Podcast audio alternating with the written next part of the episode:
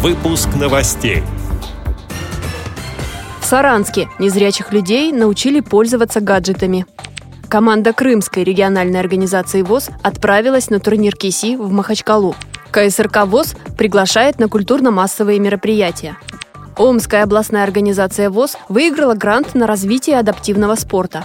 Далее об этом подробнее в студии Анастасия Худякова. Здравствуйте! В Саранске незрячих и слабовидящих людей научили пользоваться мобильными телефонами и другими гаджетами. Курсы прошли 9 человек, сообщила председатель местной организации Елена Сонина. На занятиях слушатели учили звонить, писать и отправлять СМС-сообщения, работать в интернете, использовать смартфон как навигатор, устанавливать и использовать многочисленные полезные приложения и многому другому. По итогам курса инвалиды по зрению сдавали настоящий экзамен. Его принимала специальная комиссия. Отметим, что двухнедельный курс проводился в рамках проекта «Универсальный мобильный помощник». Его организовал Нижегородский областной центр реабилитации инвалидов по зрению «Камерата». В апреле его специалисты подготовили представителей из 11 регионов России. Теперь эти выпускники помогают осваивать современные мобильные гаджеты людям в своих региональных и местных организациях Всероссийского общества слепых. Команда Крымской региональной организации ВОЗ «Новые русские» отправилась в Махачкалу, чтобы сыграть в турнире КИСИ. Участников ждет долгая дорога через Керченскую переправу с пересадкой в городе Кропоткин. Но несмотря на трудности, крымчане максимально настроены проявить себя. Так сказал капитан команды Павел Бережной. Общественный корреспондент радио ВОЗ Кристина Рибуха записала с ним интервью прямо перед отъездом в Махачкалу. Настрой отличный настрой на то, чтобы выигрывать. Самое главное, что отличная команда подобралась, отличные товарищи. Я думаю, что дорогу мы не заметим.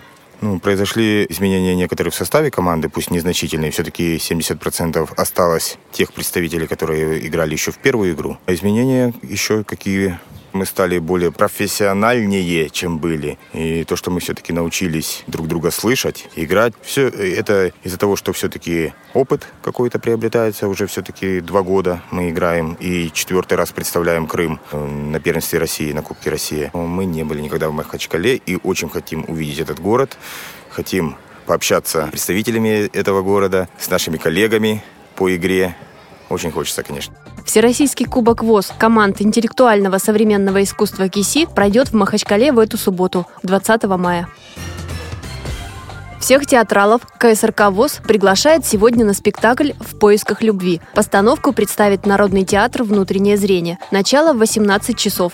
А завтра всех любителей музыки ждут на концерте «Цветочная фантазия». На сцене выступит лауреат международных конкурсов Светлана Ковалева и ее ученики – учащиеся музыкальной школы имени Гнесиных. Начало в 15 часов. Вход свободный. Омская областная организация ВОЗ исполняет социальный проект по развитию адаптивного спорта, передает общественный корреспондент радио ВОЗ Глеб Новоселов.